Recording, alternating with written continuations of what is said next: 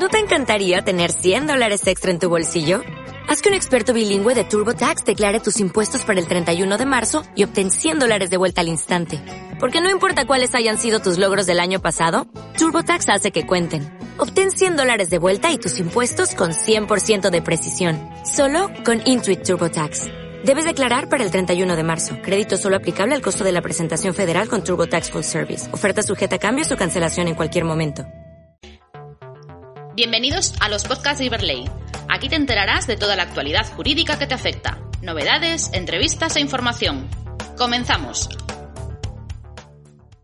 Hablemos ahora del derecho a la intimidad. Es un tema delicado, pero muy importante saber tratarlo actualmente. ¿Hasta dónde puede llegar, por ejemplo, la empresa monitorizando el correo electrónico? Bueno, primero tendríamos que distinguir el correo electrónico eh, si es un correo electrónico de empresa facilitado por la empresa o si es un correo electrónico personal del trabajador. En el caso de un correo electrónico eh, personal del trabajador, lo que deberíamos valorar es si efectivamente el trabajador puede hacer uso de ese correo electrónico personal durante la jornada de trabajo y si no está prohibido su uso, eh, pues no podríamos sancionarlo.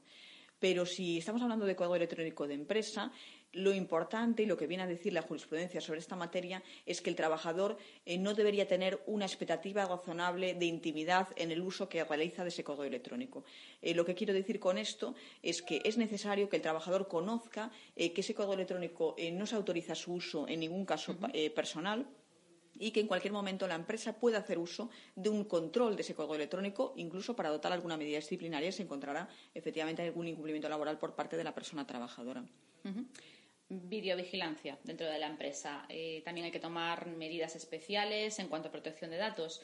¿Hasta dónde llega el poder de control de la empresa? Bueno, sobre la videovigilancia se ha escrito muchísimo. Existen además unos pronunciamientos judiciales del Tribunal de Justicia de la Unión Europea, que inicialmente vino a decir una cosa, luego modificó su criterio y nos dice otra. Eh, lo cierto es que lo que hacían las empresas era utilizar eh, la ley de, protección de datos, eh, ponían una cámara y mm, un cartel debajo de la cámara diciendo que se estaba grabando. Y entendían que eso era aplicable también a las relaciones laborales. Pero no es así. Lo que ha venido a decir la jurisprudencia es que es necesario que el trabajador tome conocimiento de que efectivamente existe una cámara y que puede ser grabado. También hay que tener en cuenta los límites que el derecho a la intimidad del trabajador impone. En ningún caso podríamos hacer uso de esta Cámara en, situaciones o en eh, lugares donde el trabajador esté realizando eh, pues, eh, actividades de esparcimiento o incluso pues, cuestiones relativas a la intimidad, como podemos estar hablando, por supuesto, de aseos o del comedor donde, donde están comiendo los trabajadores. Eh, pero sí que es necesario eh, que el, trabajador conozca eh, que las grabaciones que se utilicen con esa videovigilancia pueden ser usadas con fines disciplinarios para que el empresario, si en algún momento adopta una medida, no se pueda alegar de contrario la indefensión. Pues en cuanto a protección a la intimidad, seguimos con la geolocalización. ¿Esto debe ocurrir solo durante la prestación de servicios? ¿Tiene límites?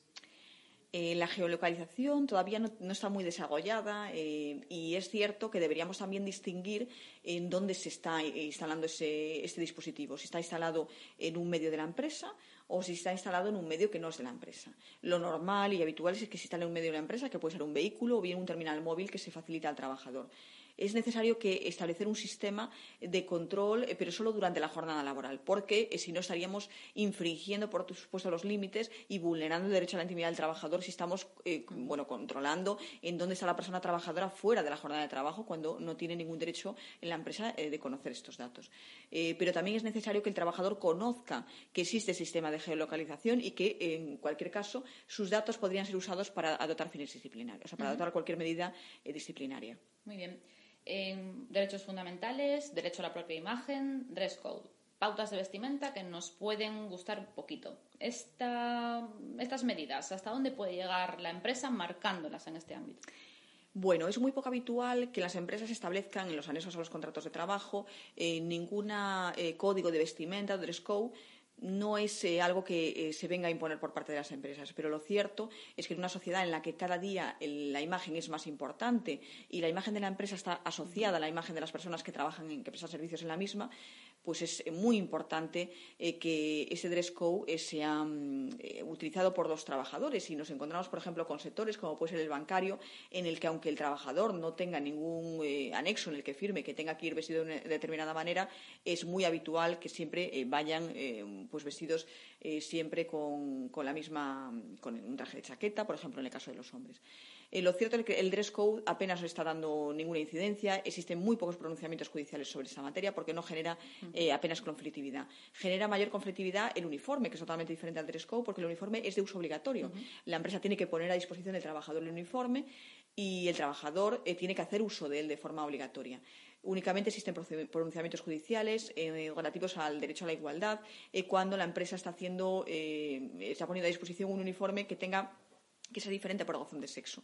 Eh, se considera que esto eh, vulnera el derecho a la igualdad y existen muchos pronunciamientos judiciales en materia de uniforme y de su uso obligatorio por parte, de la, por parte del trabajador. Gracias por haber llegado hasta aquí. Esperamos que la información te haya sido útil. Suscríbete y nos escuchamos en el próximo podcast.